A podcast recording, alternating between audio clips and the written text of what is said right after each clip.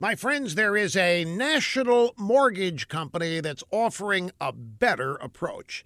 It's American Financing, a company of helpful mortgage consultants who are salary based. They're not commission based. And that's important because it allows your goals to always be first with American Financing. It's earned them an A plus rating with Better Business Bureau and thousands of positive customer reviews. Now, if you're a homeowner, your house is more than just the place you live, it's an incredibly valuable financial asset.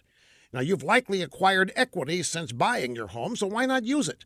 Refinance to access cash for a home remodel project or spend less on interest. When you're ready to refinance, make the call to American Financing. The number is 800 795 1210. That's 800 795 1210. Or you can go to AmericanFinancing.net. American Financing NMLS 182334 www.nmlsconsumeraccess.org.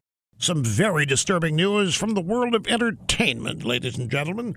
New study, San Diego State University Center for the Study of Women in Television and Film, looked at dramas, comedies, and reality shows across all platforms, broadcast networks, cable channels, and streaming services. The results are distressing. Here's the headline from Jezebel, a feminazi website. Study finds that women characters on TV are still more likely to be mothers and wives, and that's unacceptable. Who would dare put them in those roles? Now, according to the research, women on screen play more personal life oriented roles. Men play more work oriented roles. Women still playing housewives, men play business executive types like Hollywood stuck in the 50s. Here are the statistics 68% of shows have casts with more men than women. Only 42% of all speaking roles go to women characters. I, it seems like more than that to me, but that's what they say.